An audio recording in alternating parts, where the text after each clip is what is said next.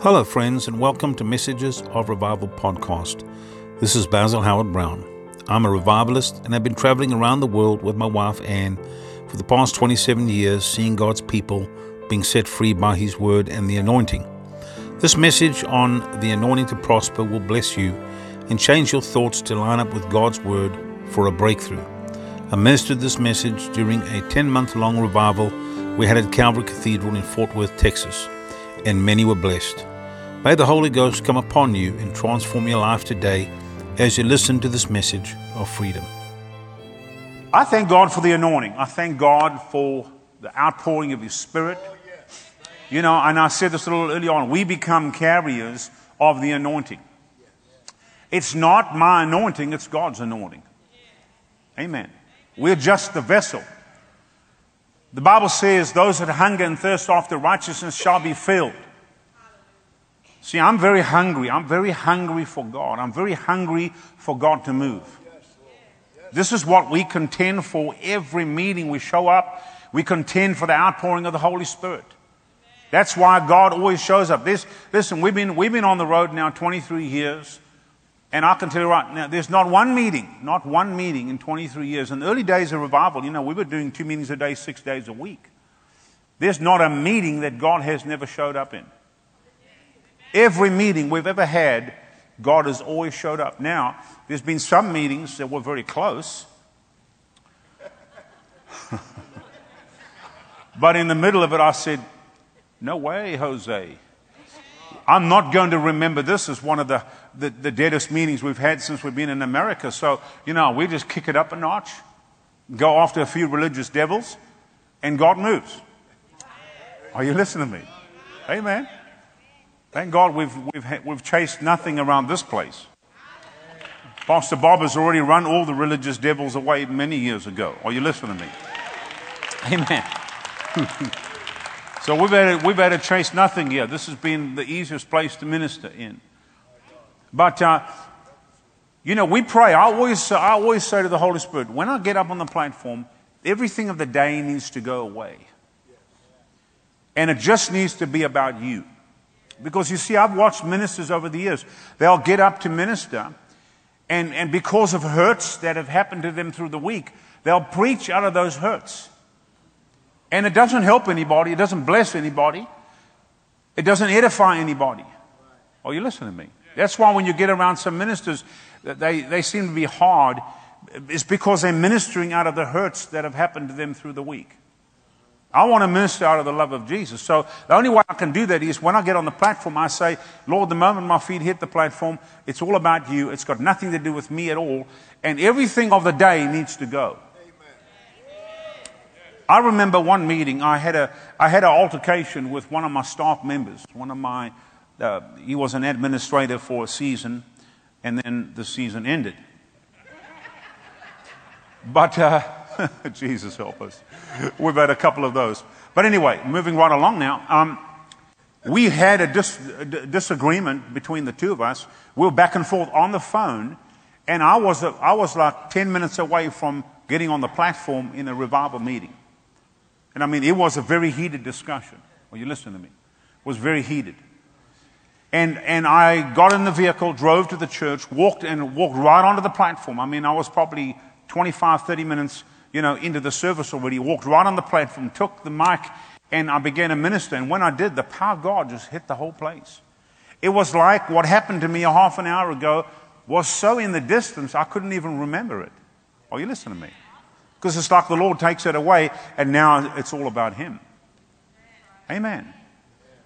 See, we can minister by the anointing and by the Spirit, even though we might be going through a difficult time. And, and let, me, let me say this you will never, ever know what's going on with us when I'm in the platform. Or you listen to me. We could be going through the most difficult time in our life and nobody ever know about it because I choose to focus on God, on Jesus, on the Holy Spirit, and allow the Spirit of God to work through me. Because here's the thing see, I might be going through a hard, now I'm not. I'm not going through any hard time right now. Just want to get that cleared up. Oh, well, praise God. I think he's going through a hard time. No! I'm not going through any hard time. so don't think you know anything. Okay. Listen to me. listen to me real carefully. Um, I can get on the platform no matter what we're going through. Because you see, I might be going through a difficult time, but somebody else out there might be going through a difficult time too. You might be going through, through hell right now. What's the use of coming to a revival meeting and you having a very difficult time in your life and then the preacher gets up and dumps all his garbage on you? Come on now. So the best thing we can do as ministers when we show up is welcome the Holy Spirit. Say, Holy Spirit, you're in full control. This has got nothing to do with me. It's all about you. And just have your way. Do whatever you want to do. And that, that's what God does. He uses that vessel and he flows by the anointing and then he begins to set people free. And that's what this is all about. That's what revival is all about. You know, we don't know what God's doing in the hearts of people. We look on the outside, we see joy, we see people crying, we see people on the floor, we see people running the bill. I mean, whatever's happening, we don't know what God's actually doing in their heart, and we don't know what's going to happen a month, two, a year, two, three, four, ten years from now. They could be on a foreign field shaking a whole nation for Jesus. We don't know that. I've had people write me on my Facebook and say, You don't know me, but I was in your meetings back in the 90s, and our life was transformed by the power of God. And we're now in England and we pastor a large church in England. I'm like, oh, that's wonderful. I have no clue who they are. Hello? But they came through our meetings. I bumped into a lady. We went to go visit a church, yeah, uh, probably about three months ago. Uh, friends of ours uh, are associate pastors there. We went to go visit the church. And after the meeting, the pastor got me up to greet the people, and I did that. And then after the meeting, a lady and her husband came up to me and started to talk to me about revival. She was very excited, very, very upbeat lady. She said she was in the meetings back in 93. My brother came to, to Calvary. She was in those meetings. And she said, You got up and testified. And she said, When you shared your testimony, now I don't ever remember really sharing my testimony in those days. For those who were in the meetings, you know, it was more like we, we were what we were, and then that was about all I could get out. But let me tell you what, this lady began to tell me my testimony, word for word. Like it was I standing testifying. She began to tell me my testimony. I looked at her in shock. I'm like, I called my wife. and said, Come here. This lady knows my entire testimony. See, she said to me that when I shared my testimony, the fire of God fell on her and transformed her life, and she's never ever been the same since. Are you listening to me? See, we don't know what God's doing in a meeting. We only look on the outside, but God's looking on the inside.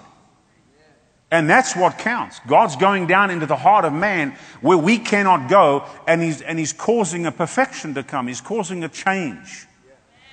If there's anything that the church should do in these days we're living in, is change.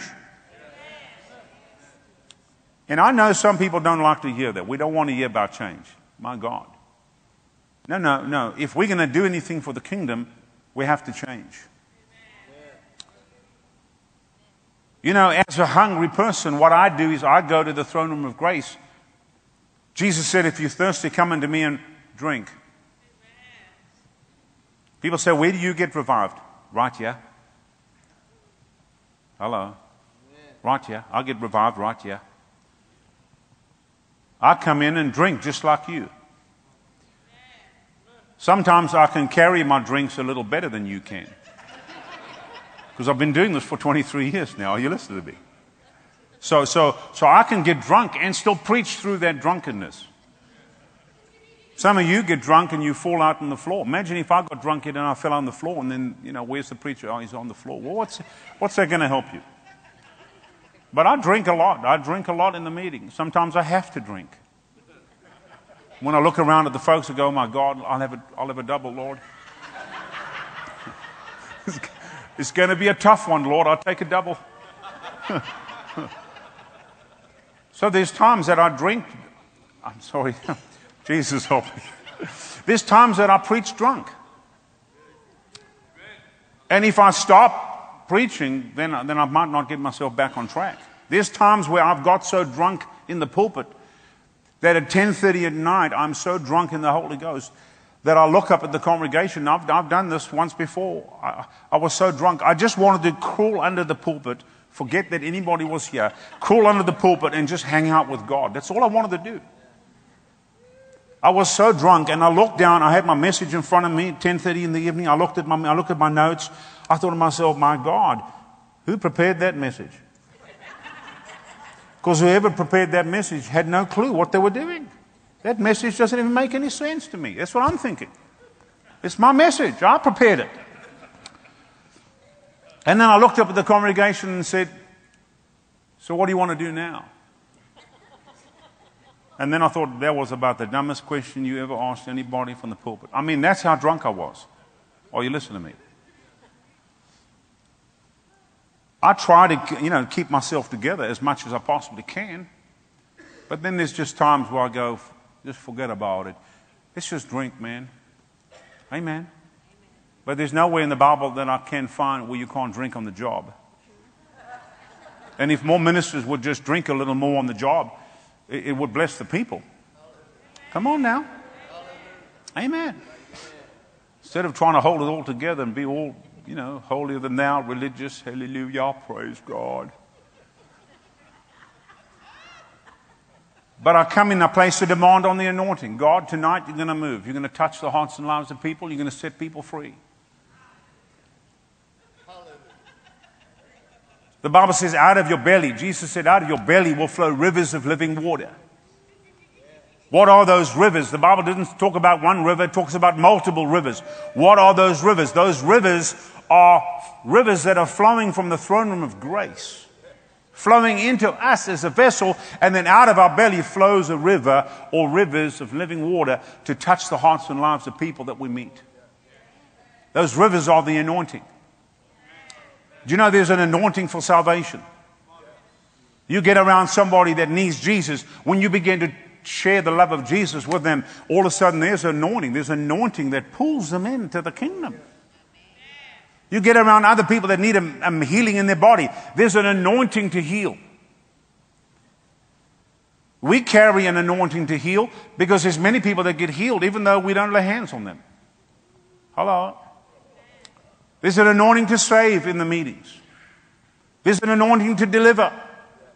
There's times in our meetings where, where I've seen people fall on the floor and start frothing at the mouth. You say, what was that? They had a passenger. Hello. Passengers coming out. People are getting delivered. Hello. I had a guy in a meeting and I was in Alaska preaching in a revival there. And the guy in the front row was, you know, and listen, I don't have a problem with noise. Please understand me. I mean, we have joy hit the place, people get noisy. Uh, you know, it doesn't bother me at all. In actual fact, I love noise. If I'm preaching and the place is totally quiet, you can hear a pin drop, uh, it, it worries me. Hello. So I like noise. I like joy. It sounds like a river to me. When people start laughing and getting drunk in the spirit, it sounds like a river that's running through the place. I love, I love the sound of a river, especially when it comes from heaven. Ooh, glory to God. I feel. Did you feel that? Did you feel that? I feel that. And so he's sitting on the front row and he, and he started to make quite a lot of noise on the front row. But, but as he made the noise on the front row, it started to irritate me. I started to get irritated by that noise.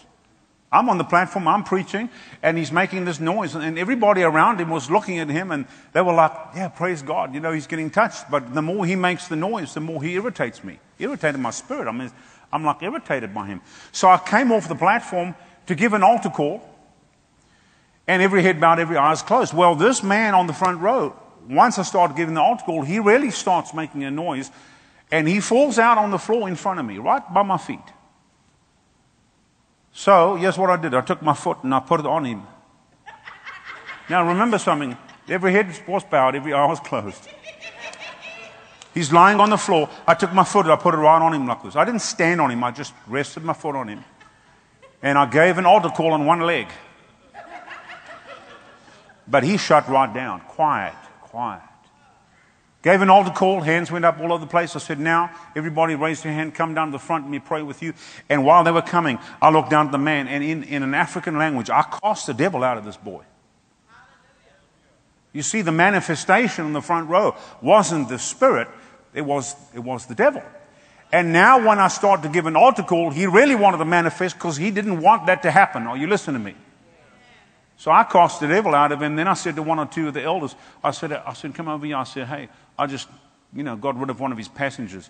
You want to take him back out there, make sure he has nothing more, and, and just, you know, pray with him and, you know, do whatever you have to do. So they took him out the building. I went and gave an altar call, and meeting didn't miss a beat. Are you listening to me? But it's the anointing. You can't come and sit in a meeting and have some issues going on in your life and God's anointing's all over the house and then, and then you just sweep it under the rug. No, it's going to be exposed. Are you listening to me? Now, I'm not saying necessarily it's going to be exposed to everybody, not, not that at all. But, but God will begin to expose it to you. There's some things that you need to change when the anointing of God is there. Here's what I tell the Lord. If there's anything in my heart that you didn't put there, take it away. Because I don't want anything in my heart that's going to hinder the move of the Spirit of God. So if there's anything in my heart that you didn't put there, Lord, you can take it away anytime you want to. Any adjustment, any change I have to make, God, I'll make it. I'll make it on a daily basis if I have to. But I'm not going to miss out on the outpouring of the Holy Spirit in these last days. Hello? How many of you know there's things in the world that can distract you, pull you off, and get you distracted? The worst thing we can do is get distracted by the things of the world, and we, we, we don't have any time for God. You know, when I lived in St. Louis, one year I said to the Lord, uh, well, let me, let me back up and say this weird. We'd done a camp meeting in St. Louis. We'd recorded a, a music album, and I needed to go and mix it. And I was, I was living in Tampa at the time, but the, but the, uh, the um, uh, studio was in St. Louis. We hadn't moved to St. Louis yet. We, we, that was about a year, year away. So I had planned to, I booked the day on, on the studio. I had a pastor going to pick me up. I was going to go spend the day in the studio. We're going to mix this album out. And, and the morning I was getting in the shower, well, the night before, the night before, I couldn't find my keys. I couldn't find my keys. I searched all over the house. Eventually, after about three hours of searching, I found my keys from my vehicle. So I'm like, okay, fine, now, now I can get out in the morning. So, you know, 3.30 in the morning, I get up out of bed, go hit the shower on because I'm going to grab a shower, get down to the airport, go catch a plane, fly to St. Louis and go do this. And when I hit the shower on, I mean, the glory of God hit me all over me. I mean, I hit the shower off and I went, I said, What do you want, God? Because I, I, knew He wanted something. And, and He said to me, I don't want you to go to St. Louis today. I said, what, what, what do you mean? You don't want me to go to St. Louis today? I have a flight booked. I have the studio time booked. I said, Everything's prepared. I said, Why don't you want me to go to St. Louis? He said, I don't want you to go to St. Louis today. So I went into the bedroom, woke my wife up. I said, honey, honey, I said, God just spoke to me. And, and, and you know, he said, he doesn't want me to go to St. Louis today. Now, I'm hoping that she might say, well, come on, Basil, don't be silly. I mean, you have everything booked. You know, try to reason this out. You know, she looked at me, you know, probably half asleep and going, well, if that's what God told you to do, then you better not go to St. Louis. And then she just rolled over and went right back to sleep. And I'm still looking at her like, wow, that was a great help. So I grabbed my Bible, my notes, and went into the living room and sat down, and the Lord began to speak to me. And actually, in fact, he, he, he downloaded the message in me that was the very first message we preached when we pioneered our church in St. Louis. I had to call up everybody and, and, and, and you know, change all the schedules and everything. And I did. And, and I said to the Lord, and this, it still affects me a little bit, but I said to the Lord, why, why didn't you tell me this yesterday? You know, I could have been sleeping in this morning. Hello. Why didn't you tell me this yesterday? You could have told me this last week when I was booking the flights and that. And you know what the Lord said to me? And, and it actually hurt my heart. He said to me, He said, you, You've been just too busy with the work, the work of the ministry, and you had no time for me. And it, it, it, it floored me. I, I started weeping. I started weeping. I cried. I said, God, please forgive me you see, that's what a lot of us do. We get so busy working things in the ministry when actually, in fact, what we should be doing is working things with Him. We should be connected with Him. Because you see, it doesn't matter what we do in the ministry. Well, it matters, but it doesn't if God's not involved. So sometimes we get so caught up in all these little things that are going on around about us and the planning and the structuring and this and that and the next thing, and we never spend time with God. And that's what He wants to do. He wants to have fellowship with us. Amen. Wouldn't it be better to get a download from heaven in the morning and hear from the, you know, hear from heaven and get direction and know which way you're going because God gave you direction? Then have direction because you planned it out two, three weeks ago. Hello? That's why I love the presence of God. That's why I love the anointing. We cannot do what God wants done in these last days without the anointing of God upon our life. I'm telling you, it's not about another structure, it's not about another plan, it's not about any of that stuff that man keeps bringing in to try to grow the church. It's not about that at all. It's about God. Do you think God has a plan to reach the world? Do you think he's got a plan to reach the world? Do you think he's got a plan to shake the whole of Fort Worth area? Do you think he's got a plan? Do you think he can do it? oh, yeah. He can do it. He's just waiting for us to get our act together. Hello. Find out what his plan is. What's your purpose? What's your plan? Amen. It's almost like if we're not doing something ourselves, then, then God can't move. No, He just wants us to step back and say, okay, you're in control. You do whatever you want to do. However you wanted to do it, we're there. Whatever you want us to say, we'll say. Hello? Amen. It's better to get hooked up with the Holy Spirit than get hooked up with man's ideas and man's plans. You get around some ministers and they're always trying to find out how, how, how did that church grow their church? How, do, how did they get so big? What did they do? Well, whatever they did, it's got nothing to do with you. Get, get a plan from heaven. Get a plan from God. Instead of trying to cookie cut something, God's not a cookie cutter. And if you don't believe that He's not a cookie cutter, then let's all line up here tonight and let's see who looks like one another. I bet you there's nobody in this house that looks like me. So what, what works for one doesn't work for another. Amen. We just have to get connected with heaven. I know God has a plan for America. And we've already begun to see the beginnings of that plan unfold over the last week or so. We've already started to see the beginning of that plan unfold. God has his hand upon this nation. I know that people have called judgment upon America. But let me tell you what, judgment is not going to come on America until we, the believers, are out of here. Hello.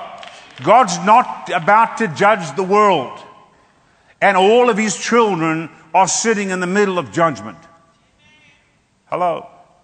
When judgment comes upon this earth, we, the believers, will not be here anymore. Hello. Now, I mean, if you want to be here when the judgment comes, I'm sure it can be arranged. Hello. But I can tell you right now, we're not God. I don't even listen. When I had three or four kids in my home and one kid was disobedient, I didn't judge all my kids. I, I, I disciplined the one. Why would God discipline the world and his children all at the same time? Doesn't make sense. Hello. God has a plan, and I can tell you right now, there's no better time to be alive than right now at this time. Because we are going to be instrumental in ushering in the presence, the outpouring of the Holy Spirit upon this nation and around the world. We're going to be we're going to be instrumental in doing that. Not only are we going to be instrumental in doing that, but we're also going to be around when the trumpet of the Lord sounds. Hello. We are living in the most exciting times. I know there's some people running around, you know, looking for a Care Bear and a, and a uh, you know, a, uh, a dog that can comfort them and a comfort zone. I understand that. You know what? They can go do that. They just confuse people anyway. Hello, I have a comfort zone. I've had a comfort zone all my life. Right in the presence of God Almighty. Come on now, right in the presence of God Almighty. If I want some comfort, I just go to my Heavenly Father. Come on now. If I want some joy, I go to my Heavenly Father. If I want some peace, I go to my Heavenly Father. He's got it all for me. It's all there. It's just there for the taking. Amen. It's there for the taking. Hallelujah. oh, glory. I feel the fire of God here tonight. I'm telling you right now. God's turning up the heat in the kitchen. Amen. Hallelujah. So we're living in the best time ever. I believe this with all my heart that we're about to see a supernatural financial revival break out over the church. The Lord spoke to me many years ago, many years ago, and He's kept this with me all this time. You know, He said in the last days we, would see waves of His glory come. One of the waves would be, and I feel like it's the next wave that's coming, is a financial, supernatural financial revival. That's what I feel it is. Because you see, to do what God wants us to do and to reach the world, it's going to take multiple millions of dollars to get the job done. And how do we acquire that if it doesn't come from the hand of the Lord? It's not about working at Burger King, flipping burgers. That's not going to get you set free. I guarantee you that right now. It's about a supernatural blessing that's going to come from the hand of the Lord and it's going to come by the anointing of God. I felt in my spirit, and I don't know why I keep saying this, but I felt in my spirit back when the Lord told me that this first wave would be like a seven year of supernatural financial miracles, which would propel us into the next wave of His glory, which would propel us into the next wave. That next wave, the Lord said to me, would be a wave of miracles. Miracles. Healings. I'm talking about I'm talking about documented. I'm talking about people coming into a meeting like this that don't have any legs. They're lost, you know, in the war somewhere. They're coming in a wheelchair and they're pushing the wheelchair out and their legs are fully restored. Uh, it's going to be documented. So when they go to the doctor, the doctor can't look and go, well, you know, it's not like a pain in the neck or something like that. I mean, even the pain in the necks will get healed. But uh, it's not about a pain in the neck or a pain in the foot. It's going to be miracles that we'll be able to see. No legs, legs. Documented. And the Lord said to me, all the news broadcasts will all begin to share these miracles on television. Are you listening to me? The Lord named them all. He told me all. I mean, this is stuff the Lord's spoken to me over the years. And the Lord said this to me. He said, I'm going to use that move as a dinner bell, as a wake up call for the world, which would move into a great awakening where the world will be saved. Because you see, I believe before Jesus comes, we're going to see the greatest outpouring of the Holy Spirit that this world has ever seen. I don't believe the trumpet of the Lord is going to sound tomorrow. Because there's just too many people going to hell. Too many people going to hell. Too many people going to hell. Churches in la la land. Churches fast asleep while the world are dying and going to hell. That's why we've got to have revival. That's why God's got to revive the church. So we've got something on the inside. We're stirred up every day to go win the lost. So many Christians are more stirred up on a Sunday just to go to church, go through the motions so they can get home so they can watch football. And I'm not only talking about the Cowboys, I'm talking about all over the country. That, that's their thing on a Sunday. Why can we not be stirred up for the things of God? Why can we not be desperate and hungry for God to show up and, and and not put a time limit on him when he moves and how he moves and, and, and cut him short. Why? Why? Why? Too many people are dying and going to hell. And I can tell you right now, there's coming a day when we'll stand before God and we will see these multitudes of people going into the lake of fire. And I can tell you right now, it's not going to be a happy day. There's going to be a lot of tears shed by us, the believers, crying for those begging God for another opportunity, but it's too late. We're not ashamed of the gospel of Jesus Christ. We have to tell others about Jesus. The easiest way to do that is to be a carrier of the anointing. So whenever you get around people, they, they feel something's different about you, man. You know, I like to be around you. Well, what is it? It's the anointing.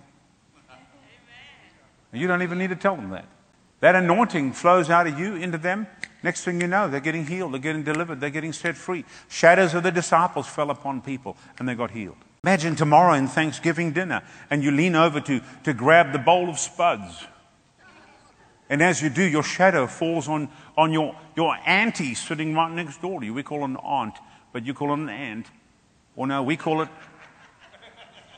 we call it an aunt, you call it an aunt. Imagine leaning over and your shadow falls on them and they get totally healed by the power of God right there at the dinner table. Why, why not? Why can you not see a miracle in your family tomorrow? See, I live in the expectation. I'm expecting God to move no matter where we go, no matter who we speak to, no matter who we hang out with. I'm expecting the anointing of God to flow. We'll sit and just talk amongst people. And, and, and, while I'm talking about the things of God, I'm expecting God's anointing to flow out of me so that whoever is there with us can get touched by the power of God. I mean, if we could have church 24 7, I'd raise my hand. Are you all with me? You still happy you came this evening? Look at this in, in Deuteronomy chapter, chapter 8, verse 17 says, Beware lest you say in your, your mind and your heart, My power and the might of my hand has gotten me this wealth. But you shall earnestly remember the Lord your God, for it is He who gives you power to get wealth that He may establish His covenant. Listen to me real carefully. We are not under the old covenant, we are under a new covenant. But the Bible does say under the new covenant, it's based upon better promises. So I look under the old covenant and I think, my God, look at the blessing that they received under the old covenant, but we under the new covenant, and the blessings or the promises are actually better. Yet so many Christians are not walking in the fullness of the new covenant. We shall earnestly remember the Lord our God, for it is He who gives us power to get wealth, that He may establish His covenant. He is establishing His covenant with us down here on this earth. And let me tell you what, the covenant that we have with God Almighty covers every area of our life. Every area. When you and I got saved, we gave our heart to Jesus. We made Jesus Lord of our life. Let me tell you what, that word salvation covers every area of my life. There's not an area that Jesus didn't touch on Calvary. Not an area, not, a, not one area. I keep telling people whatever you need, whatever you want, you can get it tonight in this place.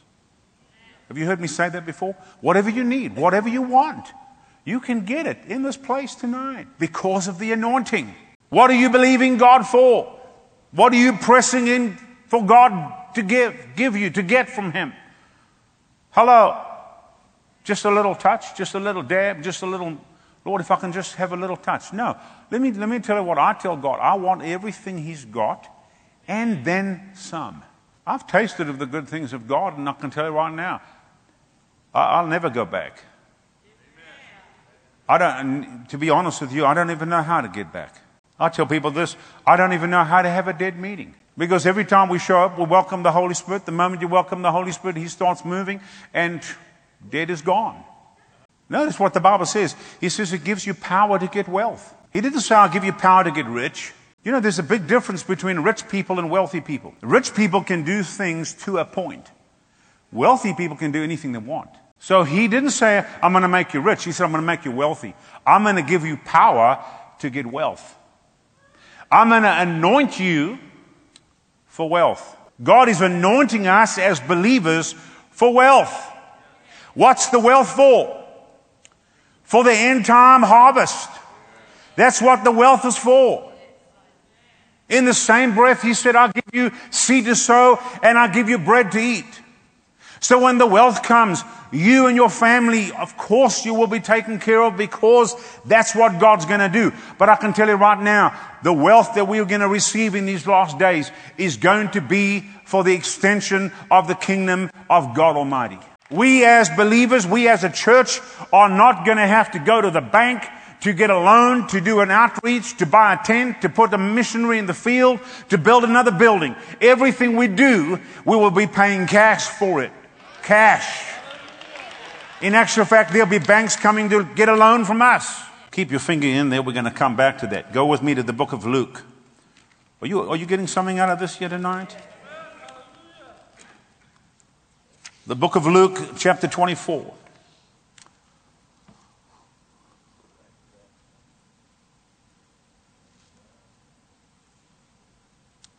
This is Jesus speaking. Verse 49, you say, How do you know it's Jesus? Because it's in red. Jesus always spoke in red.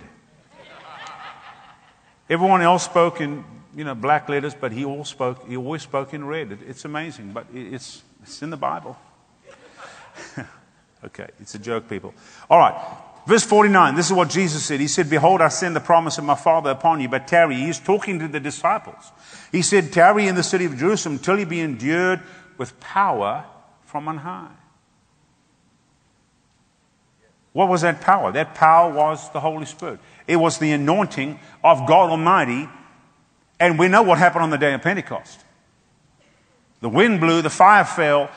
They were all filled with the Holy Ghost, began to speak with other tongues as the Spirit gave them utterance, and they all got drunk.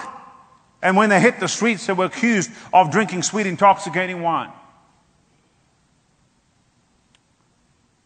What a day. What a, what a day. Oh, I wish we'd just have a few more days like that. Where the wind blows in and the fire falls and everybody drunk in the Holy Ghost, speaking in a strange language, getting out there on the streets and police pulling you over. Have you been drinking? yeah. Yeah, I've been drinking. I've been drinking of the new wine of the Holy Ghost. You want me to give you a breathalyzer? No alcohol. Just glory. Just glory. Just anointing. Hello. People say, well, you're a little radical. Uh huh. Yeah, I am. I love it that way. Amen. I'm radical about Jesus. I'm radical about His Word. I'm radical about the anointing of God because I know what the anointing's done for me, how it's changed me, set me free, my family, my children, my friends, uh, uh people all around the nation and around the world. I've seen how the anointing touches people, so why wouldn't I be radical about the anointing? See, the anointing is going to get all over some of you here tonight. Because you want the anointing. Some of you are going to get touched here tonight because you're sitting too close to somebody that wants the anointing. And it's going to splash on you. Hello? Others, your number's up, that's all. Tonight's your night, whether you like it or not.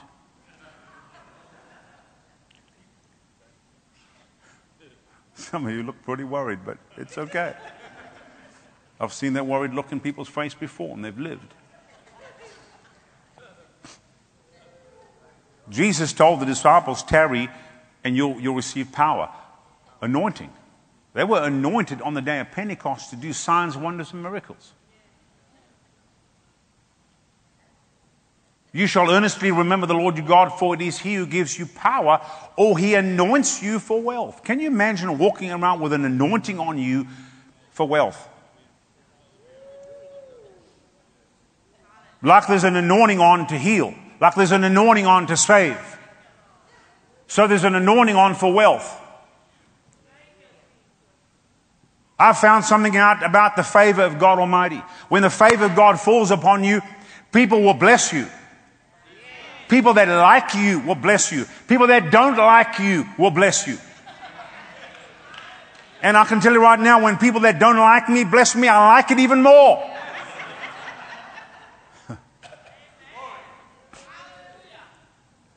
I was standing, I was standing after a Saturday morning anointing service. I'm standing at the back of a church, and a guy's walking down the center aisle carrying his, I think it's about 14 year old son. He's, he was so drunk the son couldn't even walk out the door, and he's kind of carrying him down the aisle. And he gets right opposite me, turns around and looks at me, and he said, said Sir, can I speak to you for a moment? I said, Yeah, sure. He said, You come in here Sunday morning. You said some things Sunday morning. And he said, You irritated me. And he said, In actual fact, I don't like you. I'm like, Okay, and your point is? You know, I know somebody else that doesn't like me too, and that's the devil. So, so what, what's your point? I didn't say that to him, but I, you know, that's what I'm thinking. I said, so what, what's your point? What, what, what do you want to say? He goes, he goes, well, he said, I came here Sunday morning, you irritated me. I came back Sunday night, I was even more irritated. He said, Monday, He said, The Lord told me to give you.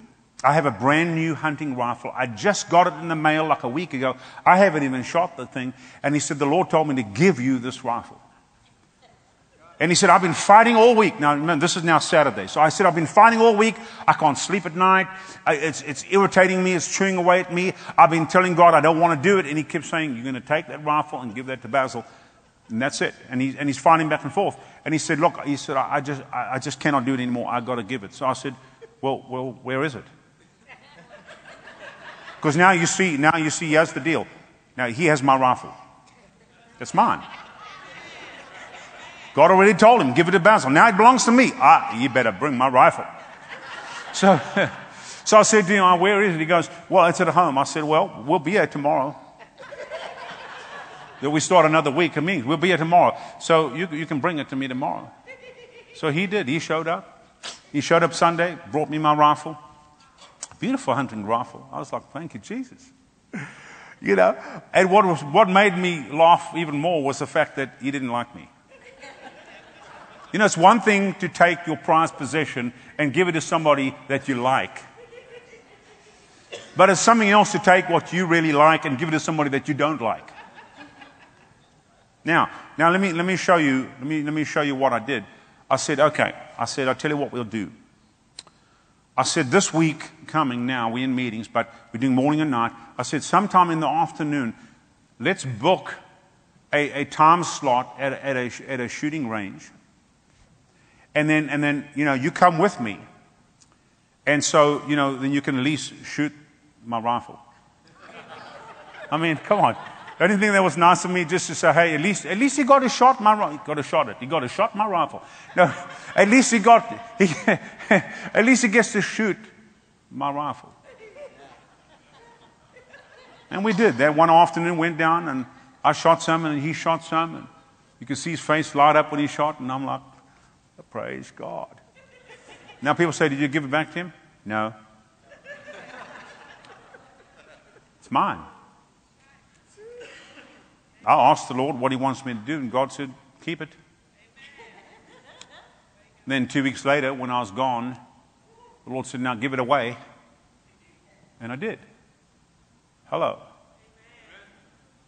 See, that's, that's what the Lord does when, the, when there's favor on you when His anointing's on you and His favor's on you, listen, stuff is going to come. I'm telling you right now, stuff will come. It's like stuff is looking for us all the time to bless us. Hello. He gives you power to get wealth. Amen.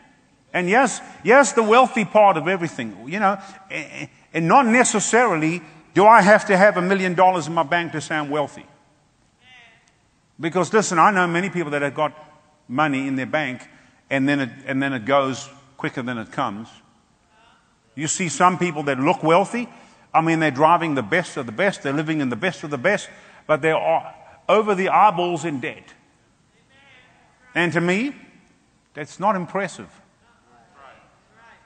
Now, if you show up in a Mercedes Benz and it's fully paid for, or if you show up in a 2016 Ram Dodge truck, 2500 turbo diesel with all the bells and whistles and a alarm and it's fully, fully, fully paid for, I'm impressed. See, I'm impressed. By my, no, I'm just kidding. I'm impressed. Why? Because that means you've tapped into heaven and God's brought the blessing. And it's not about what we've done to acquire the blessing, it's about what He's done to put it in our hands. Amen. See, we got to get out of this idea that the church has to go into debt to, to, to win the kingdom for heaven, of heaven. We don't have to do that. It's not about debt. Debt's not supposed to be there for the believer. The world can go have their debt. The believer should be tapped into heaven. I am self sufficient in Christ's sufficiency. I'm self sufficient. That means I lack nothing. I'm not looking for anything. I'm not going to the bank to, to, to find something. I'm self sufficient in Christ's sufficiency. Whatever I need, He has it. I just got to tap in, ask Him for it, receive it, and then put it where it's supposed to go. Come on now. So let me tell you what, I'm not, I'm not surprised by anything. There's nothing that the Lord can surprise me because I'm living with this expectation.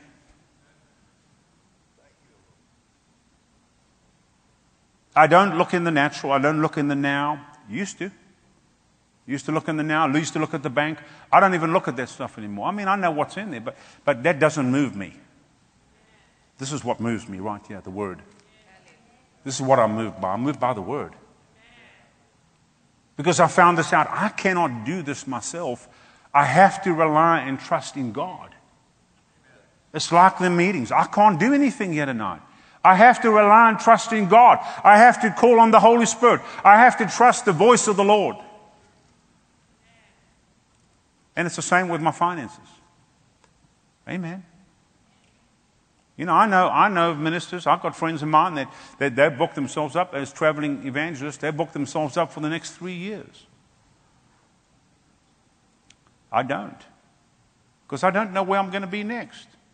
I don't know where God wants me to be next. If I had booked up this whole year, packed capacity, I might have had a Sunday night free. We might have done one meeting and moved on. But that, see, God's been orchestrating some stuff here, and, and, I'm excited about being here, and I know Pastor Bob is, and others are being blessed, and whatever, whatever God's doing at the end of the day is what God's doing. But see, he knew we were going to be doing this. I didn't know. I had no clue. I just showed up to come visit one Sunday morning. Hello. Didn't try to beat the door down, not looking for a meeting. Just come, let's come, let's come visit Pastor Bob. Sunday morning. Then he invites me Sunday night. Then it's Wednesday. Then it's Sunday. Then it's Wednesday. And if I had meetings booked elsewhere, I, I, I could have been here maybe a, one or two meetings and then gone. And, and you know what? We would have missed out on what God's plan is. Amen. Amen. Am I worried about tomorrow? Absolutely not. The turkey's dead. Somebody else chopped its head off. We don't even need to deal with it. I just have to show up and eat. Hello. So, you know, I'm not worried about tomorrow. I'm not worried about next week, next month, next year. Actually, I can't wait. I can't wait to see what God's going to do. I have this excitement on the inside of me that something's about to bust loose. No, no, no. You, I have this excitement on the inside of me. Something's about to bust loose.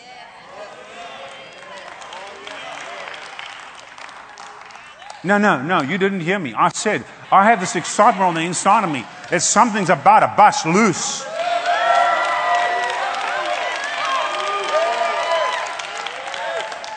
And I can tell you right now, when it does, it's going to result in the blessing of multiple thousands of people in every area of their life.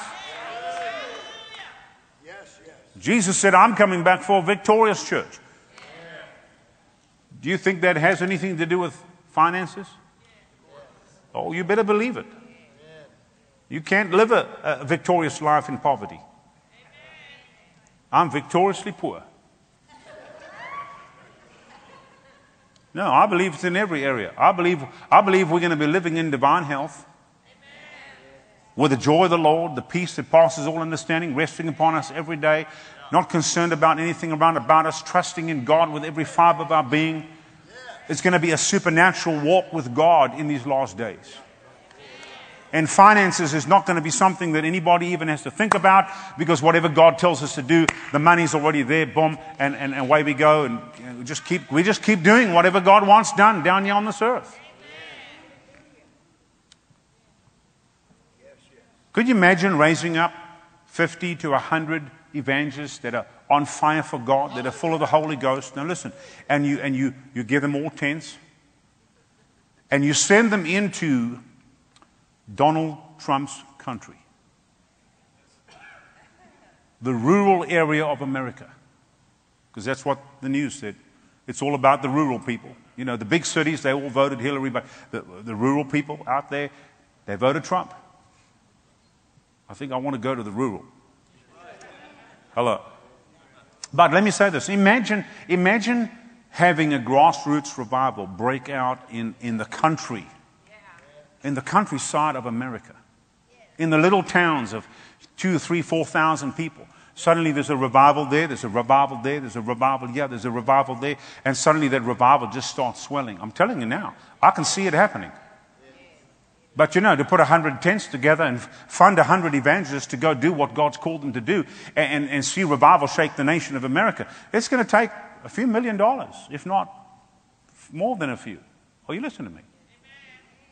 Because when we do that kind of thing, we're going to do it to the very best of our ability.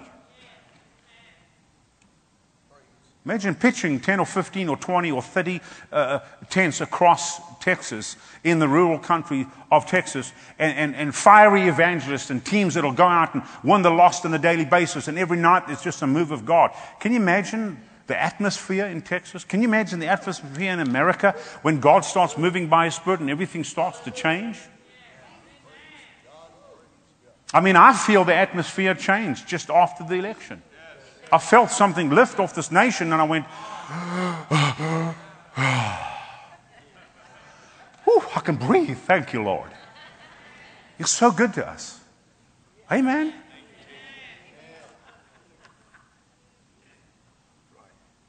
And that's just with the present. Now imagine if God starts showing up all over the place. Imagine what's going to start happening then.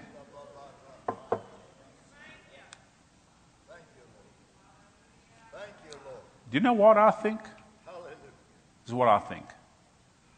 I think we can run this country and never give it back.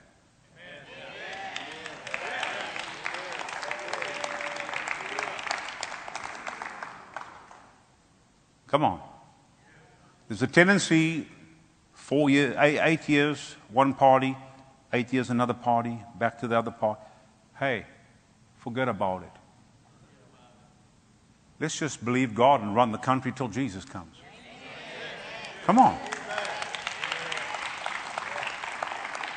Why would we want to go back to slop? Why would we want to go back to lies? Cheating, stealing, killing, destroying. Come on. God's big. God's big. People say, well, it's never gone like that in America. Well, it's about time it did. There's enough of us to make it happen. I said there's enough of us to make it happen. And then hang on a second, hang on a second. Hmm. We have the Holy Spirit. We have the Holy Spirit. We have the, the anointing.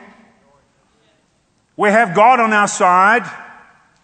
The God that created the heavens and the earth. The God that has the final say of what's going to happen down here on this earth. Hello. We could cry out to God. God could turn up the heat and send such a, a, a, wave of the glory of God that literally shakes the whole America and starts shaking the whole of the earth. And listen, by the, by the time election comes again, nobody's going to want anything else. Come on now. Get down with your bad, ugly self and party. See, I, I just believe God for the, you know, the way out stuff. Amen. Well, God, if you can just keep your hand upon us over the next eight years, if we can just help us to try to pay off some of our debt and bring some little prosperity to the country, I'll be, I'll be happy. No. We've got a reprieve. We've got a break in this whole thing. Now's the time that God needs to turn up the heat in the kitchen. Now's the time the church needs to embrace the move of the Holy Ghost like never before. And let's see revival shake the nation and, and a great awakening come on this nation of America. Do you, do you know that this is something the news will never tell you? But do you know that right now, today, in Africa, there are literally thousands upon thousands upon thousands of Muslims being saved every day? Every day. There's a move of God that's going across Africa. We're not even there. There's a move of God going across Africa, and Muslims are being saved. You think the news will tell you any? No. Nobody says a word. So let me tell you what if God can do it in Africa, He can do it in America. If God can do it in Africa, He can do it in America. I don't want to go to Africa for a move of God. I want to be right here in America, under the spout. When God begins to pour His glory out upon us, we're right there. Right there. All it takes is, you know, day of Pentecost, 120 people, radical, on fire, full of the Holy Ghost, thousands getting saved on a daily basis. It's coming, folks. I'm telling you right now, it's coming. The last thing I ever want to do is play church. The last thing I ever want to do is go through the motions.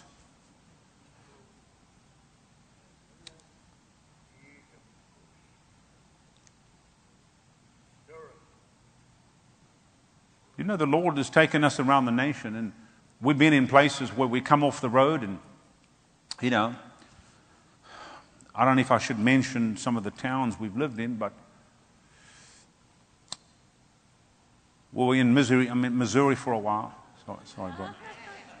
And uh, actually, actually, we were in Branson, Missouri. Let me just say that. I was in Branson, Missouri, and then we went down to West Palm Beach. Now, when I come off the road, uh, you know, I want to go to church. Couldn't find one. Say, "Oh, I know people in Branson, Missouri that you know, couldn't find a couldn't find a church." Down in West Palm Beach, went to a few. Because you see, you understand something. We flow in revival, the fire of God, the outpouring of the Holy Spirit, and I don't expect anything else. Then when I show up at a church and it's just it's like the whole church is flatlined, and every now and, now and again, like blip, blip,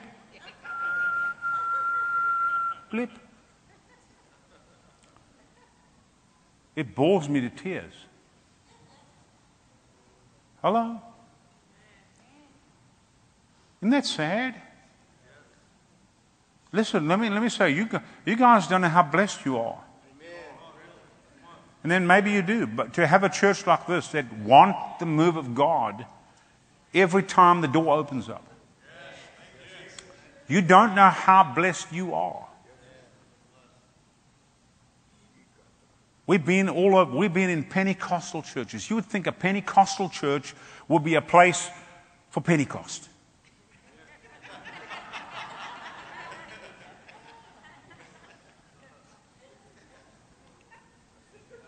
but they don't live up to the name. There is no Pentecost. There is no move of the Spirit. There's nothing. I sit in the meeting and I feel the anointing on the, on the worship. I go, man, that's so beautiful. That's wonderful. I, I know God wants to move. Then the preacher get up and starts preaching his message. And I go, oh yeah, because I, I, I, know how the anointing flows. And I'm, I'm getting hooked up with the anointing. I feel the presence of God. And I know, listen, man, if he lets this meeting go one more step, and just turns it loose to the Holy Spirit. We'll have an outpouring of the Holy Ghost here this morning. I know because I know how the Holy Spirit moves and I feel it in our meetings. I know what He's doing. And then as He gets to that, to one more step to let go, He grabs a hold of it and pulls it back. And then he, then he shuts his message down and then he releases everybody to go. And I went, oh, God, come on.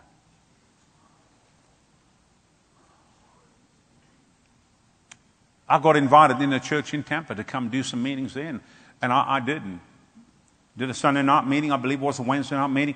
Listen, there were some folks in there, probably in their 80s. They came to the pastor afterwards and they said, let me, let me tell you something about these meetings. They said, We remember these kind of meetings when we were seven, eight, nine years old in this church. They had revivals back in those days, and the fire of God would hit the whole church. And they said, We remember this, this anointing. We haven't seen it since then, but we remember this anointing when we were kids. I spoke to another friend of mine who, who knows that church, and he said, I remember going there. My dad was a pastor in Tampa. I remember going to that church, and, and the fire of God would be hitting that place, and they'd start meetings at 7, and it would run till 11, 12, 1, 2 in the morning. I mean, people would be running the pews under the fire of God, just sh- shaking the whole place. And now there's nothing. Why? Because man has got involved and controlled and manipulated and, and eventually just, just worked the Holy Spirit out.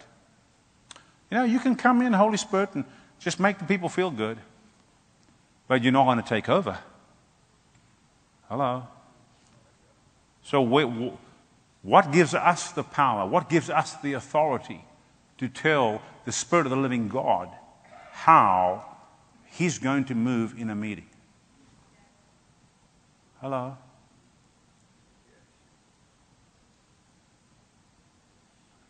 That's why I always humble myself before God and say, Lord, you, you're the one.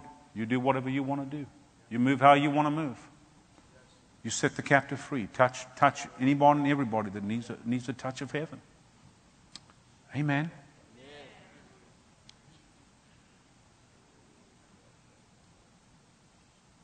God knows what He's doing. I'm trying to challenge people here this evening. Get stirred up. Get stirred up in the things of God. Get stirred up. Thank God for what He did back in the 90s. But we're not in the 90s. Even though I go back to what God did and how He changed my life in January of 93 in Ketchikan, Alaska, because that was the transformation. But I don't live in 93. I live in 2016. And from back then till now, there's so much that God has done over the years. And there's so much more that He wants to do. We cannot live in the past. We have to live in what God's doing today.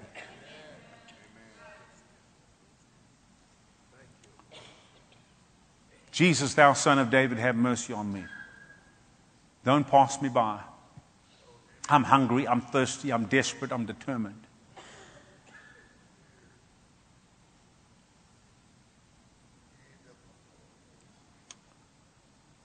There's an anointing for wealth. We, we just got to press in for it. Just like there's an anointing to heal, just like there's an anointing to save, just like there's an anointing to deliver, just like there's an anointing for joy. We have to press in for that. Amen. Hallelujah. Hallelujah. Thank you, Lord Jesus. Thank you, Lord Jesus. I want every head bowed, every eye closed, just for a moment. I don't know where you are with Jesus tonight, but we're going to just give you an opportunity to make right with Him. Maybe you've come into this place tonight. Maybe you've never given your heart to Jesus. The Bible says now is the time of salvation. I want to pray with you and I want to pray for you. You might never have another opportunity. This might be the only opportunity that you ever get. Maybe you've come into this place tonight. Maybe you have given your heart to Jesus in the past, but you're not serving Him like you should be. You need to rededicate your life and make a fresh start. Tonight's your night. Tonight is your night to make a fresh start. Jesus loves you just the way you are. Maybe you've come into this place tonight. Maybe you have given your heart to the Lord, but the devil keeps lying to you, telling you you're not saved. And you need to make sure of your salvation. Don't let the devil torment you about this any longer. You're not here by chance. You're here for a divine appointment with God Almighty. You need to give your heart to Jesus for the first time, make sure of your salvation, or rededicate your life. I want to pray with you and for you. While every head's bowed, every eye's closed, I just want you to slip your hand up quickly and then take it back down again. Anybody? Anybody here tonight? Anybody here tonight? God's tugging at your heart. Anybody in this place? Just slip your hand up quickly and then take it back down again. Don't worry about what other people think. It's got nothing to do with what other people think, what they might say. This is about you and, Jesus. This is about eternity. We're talking about eternity. If you die tonight, where do you go? If you cannot say without a shadow of a doubt, I'd go to be with Jesus, then you, you're part of this prayer. I'm going to give you one more opportunity quickly, and then, and then we'll, we'll continue with the meeting. You need to give your heart to Jesus, rededicate your life, make sure of your salvation. You haven't raised your hand, just slip it up quickly and Hold it up there. Let me see where you are quickly. Thank you, Lord Jesus.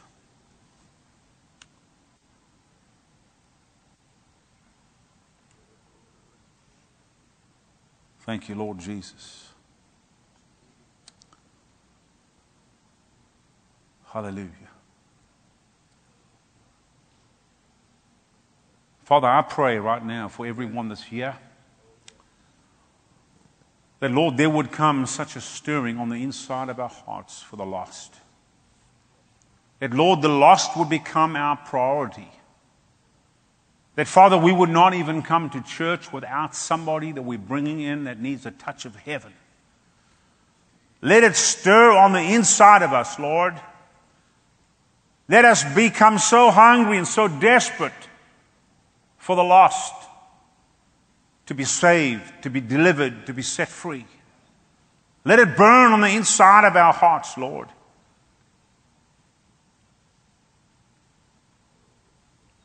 We love the move of your spirit, but we love to see people being born again, delivered, set free. Because, Father, it's about eternity. I thank you, Lord, even tonight in this place, as we pray for people, that there would come a deposit of the anointing of God Almighty on the inside of them that would fire them up to begin to share and talk to others about Jesus and release that anointing that's on the inside of them so that others will be set free and changed and touched by the power of Almighty God. We give you honor, we give you praise, we give you glory, Lord. Father, we tell you, we have an expectation. We have an expectation of your presence. We're hungry, we're thirsty. We want more, more, more, more. We thank you for what you've done, but we're not satisfied. We've got to have more of you, Jesus. More of you, Jesus, and none of us, Lord. Holy Spirit, you are so welcome. Do whatever you want to in this place. We just want to tell you, we humble ourselves before your mighty hand. We lift you up, Jesus. We exalt you. We praise you. We worship you. For you alone are worthy to receive all praise, all honor, and all glory. Hallelujah. Thank you, Lord Jesus. Thank you, Lord Jesus. Everybody, just look at me for one moment, and, and we're going to pray for people here in the next couple of minutes. Let me say this let this become part of you. You know, I, I knew a man back in South Africa, and there's people in America I met too, but every day, every single day, they would lead one person to the Lord. Now, I know, I know this, ch- this church is all about souls, and I love that, and they've got teams that go out on the streets. But, but if, you, if you determine every day, I'm going to pray that God give me somebody to lead to Jesus, He'll bring somebody. He'll bring somebody. Amen. It's not hard, it's not complicated. Yes, all you have to do is tell the world about the love of Jesus. That's all you have to do. Just begin to tell somebody about how much Jesus loves them. The last thing you want to do is tell a sinner that they're a sinner and that they're going to hell because they already know that. Amen. But just start sharing the love of Jesus. And you will find, let me tell you what, to get, to get somebody into the kingdom is so easy because it's not you. It's the Holy Spirit that's drawing them and showing them Jesus. That's what it is. It's the Holy Spirit drawing them and showing them Jesus. Amen. The biggest thing I've ever had in my life is, you know, when I was a little boy, we grew up in church all our lives. So for, for me, a couple of big things I faced in, in my life was, when I was a little boy is that I didn't ever want to stand before Jesus. I'm talking about when I was like four, five, six years old. You know, we were in church so much. I mean, I had my own selection of chewing gum under the pew. That's how much we were in church. Hello. And really, none of that chewing gum ever originated with me. So, go figure. Now, I think Pastor Bob knows what I'm talking about. Because I think I remember back in 95, we did camp meeting here, and I'd mentioned something about that. And then I asked people to raise their hand who had, you know, who'd grown up in church and looked for gum under the pew. And I think I remember very clearly a, a pastor in that building raised his hand and said that he, and I, it encouraged me because I thought, my God, yes, a great man of God. You know, there's only, it's only one way for me, and, and, and that's the same way.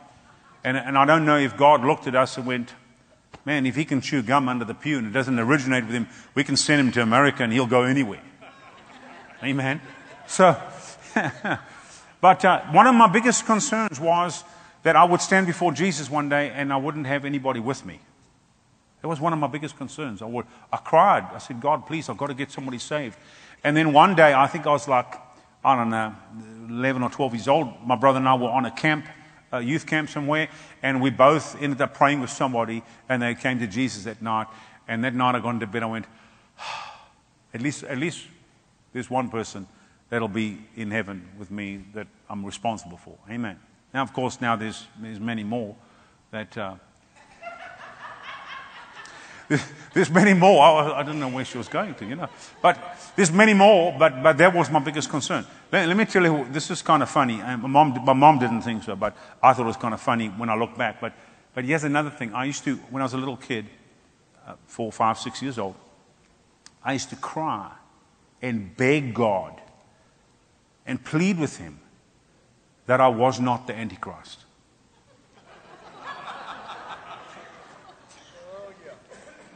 I said, Jesus, I love you. Please, I love you, Jesus. Please, I don't want to be the Antichrist. Please. You know, kids grow up in church, they hear stuff, they hear about the Antichrist, and he's going to be raised up, and, you know, it kind of freaks little kids out. You know, Mark of the Beast, 666, running around, all, you know, all that stuff, and you don't have a full understanding. My mom said, Why don't you come tell, talk to me? And I would have told you, It's impossible, son. You can never be the Antichrist. But I spent some time, some time on my knees crying out to God, Please, I don't want to be the Antichrist. Amen. you know what? I'm not the Antichrist. Amen. Thank you for listening to Messages of Revival podcast. For more, subscribe to Messages of Revival podcast on Anchor, Google Podcast, and iTunes, and share this podcast with somebody that needs to be uplifted and blessed. God bless you.